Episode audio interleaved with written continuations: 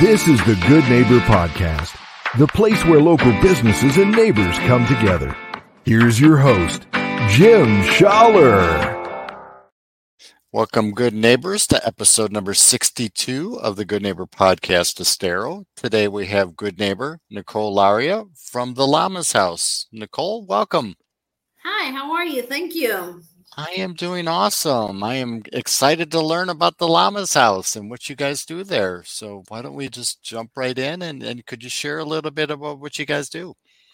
Sure. So, we're a restaurant in Miramar Outlets, mainly Peruvian food. I don't know if you're familiar with Peruvian food. A little bit. So, that's our main dishes are Peruvian. We have some Colombian, some Ecuadorian, and some comfort foods also. Now, is are you is your food spicy? Most of it, it is. We It do is. have the option to have your foods not spicy, just because to be able to attend everyone's Right. likes. Is it traditionally spicy? I, I love spicy. That's why I'm asking. Most of the Peruvian food, yes, is traditionally spicy, and Peruvian people like their food really spicy. So, yeah, We love that. We love that. That is great. You're great. So, it- is this family owned then? it is. It is family owned and locally owned. And I've lived in Estero for 22 years now. Wow. Uh, Where- Where'd you come from originally? Ecuador. You did. Wow. What brought you to uh, Southwest Florida? My mom brought us here, and we had some family here that lived here. We came to visit, fell in love with it, and stayed. And It's a great area, isn't it? It is. I love it actually. I went to school here and everything, so I'm pretty used to it and I really enjoy living here. Nice. Now, now, do you now, were you in the restaurant industry prior to coming here, or was the family?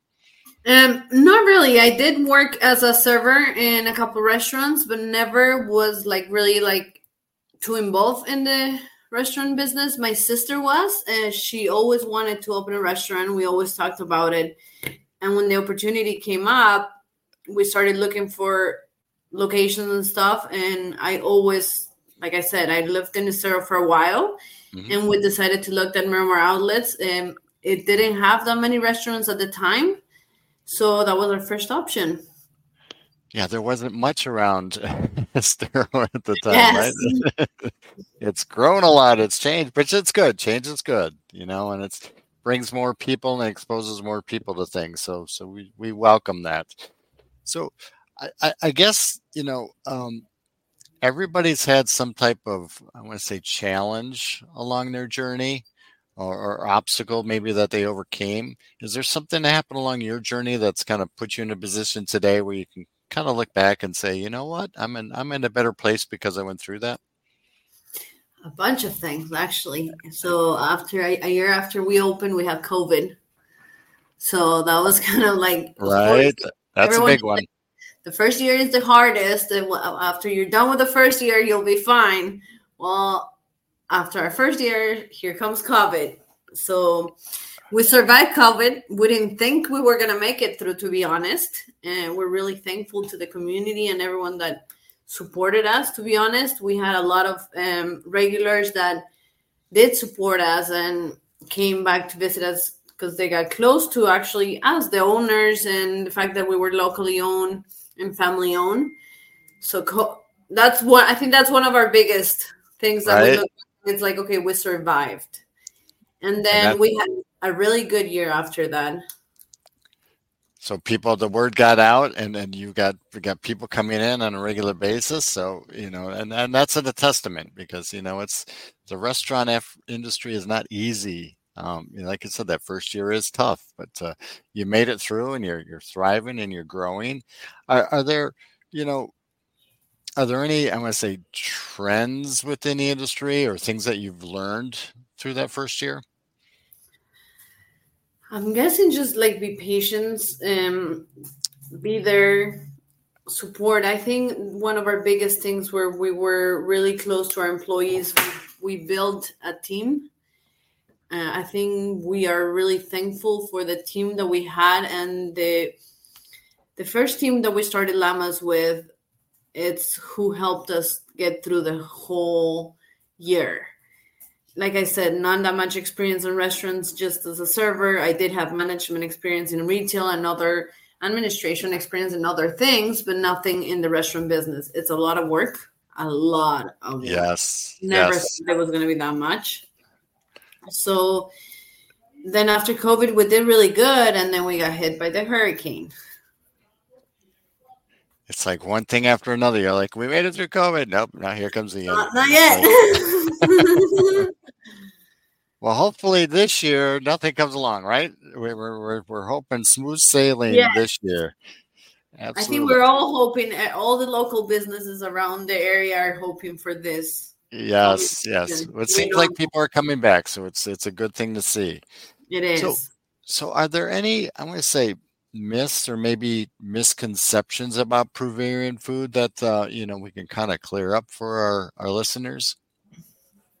I think Peruvian food is really known out there, especially for, uh, of course, Spanish people and everything. And it's getting well known in the American world too. It's a lot of people think of ceviche as the Peruvian food, and they have a lot more than that. We have uh, it's it's a lot of a fusion with Asian food and Japanese food. So you have a, a variety of everything. You have pastas, you have rice dishes, you have ceviches, which is seafood. It, there's really, really a lot of everything that you can try. Feel more than welcome to stop by and try our different foods, our variety. You'll you'll find something for everyone. So, so what is what is your favorite? Do you have a specialty or a favorite? I think my favorite dish out of our restaurant is well, I have a, a bunch of them, but my main favorite I would say is macho fish, which is um, a fish fillet with scallops and shrimp with a creamy ají amarillo sauce, which is a sauce from Peru, and it comes with rice. Um, I love ceviche. Uh, my favorite ceviche from our restaurant is actually a ceviche that we created out of my nationality that we brought it from Ecuador. So it's a ceviche that has um, peanut sauce in it. Ah, interesting. That So sounds good. Different, but whoever's open to try different things, stop by and try it. You'll love it. Ah, You're making me hungry right now. Yes, you have to come over. and try it. Absolutely. So, so I know the restaurant industry. I've, I've I've been involved in it a little bit myself, and I know you don't have a lot of free time. But what do you enjoy doing when you do find some free time? Spend time with my kids. You got you got how many kids you have? I have three kids. Three kids. Yeah. Younger, getting older. So I have one, a 16 year old in high school, and two little ones, an eight year old and a four year old. Wow, that that'll keep you busy for sure, right? Oh yeah, so that's my free time. That that that's where it goes. right, right. Well, no better place than family. You know, it No, seems not like you all. guys are you guys are doing some some wonderful things over there. Thank there- you. I appreciate that. Yeah, is there, is there one thing maybe our listeners don't know about the the Llama's house that maybe that they they should? Um, I think I have spoken a lot of it and tell you a lot of it. You have to come try it. You have to go come feel the vibes. Like I said, uh, we're family with our employees. We're, we're we consider everyone a family, and I think that's what it keeps us all close together, and that's what our customers see and like when they go there too. And that's that's important nowadays. A lot of places don't have that, and it's you know uh, whether it's the employees or the customers. If you have that sense of family, it's it's very important. So I'm I'm glad to see you guys carrying that forward. How can our how can our listeners go go about um, what I'm going to say getting in, in touch or stopping by if they want to try some food out? Uh, so the best the best way is to we do a lot of uh, you can do reservations through Yelp. You can find our website. We're on Instagram and Facebook also. You can always call our restaurant and make a reservation.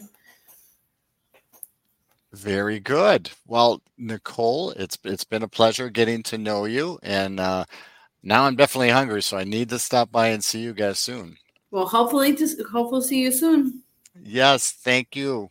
Thank you. Have a good day. Yep. Thank you for listening to the Good Neighbor Podcast Estero. To nominate your favorite local businesses to be featured on the show, go to gnpestero.com. That's gnpestero.com or call 239 296 2621.